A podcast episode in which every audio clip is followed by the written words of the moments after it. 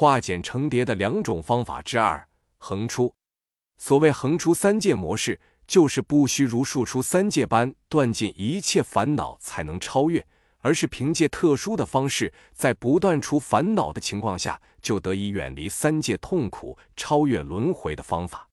这就是净土宗所倡导的净土法门。这种传统的常规竖出三界模式，虽然是佛教的主导思想和根本之道，但由于需要多生甚至多劫的努力，因而对于某些意志力薄弱的众生就显得十分艰难。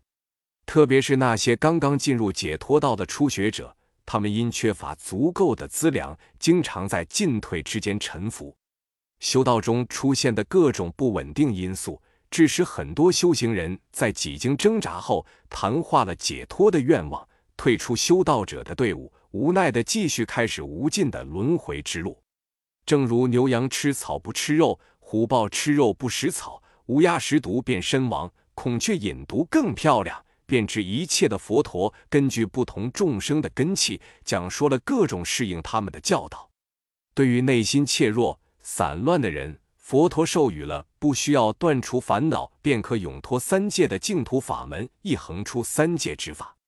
虽然修持净土法门相对常规的数出三界来说较为容易，但如果没有虔诚的信仰以及追求往生和解脱的愿望，单凭念几旬佛号也是无法顺利往生的。有关往生净土的资粮和条件，我们会在下面章节中详细论述。在龙树的石柱毗婆沙中，虽然说横出三界的净土法门属于一行道，但难易只是相对的概念。针对常规的竖出三界模式来说，净土宗属于一行道，但这仅就难行道而言，并非普通理解的轻而易举之意。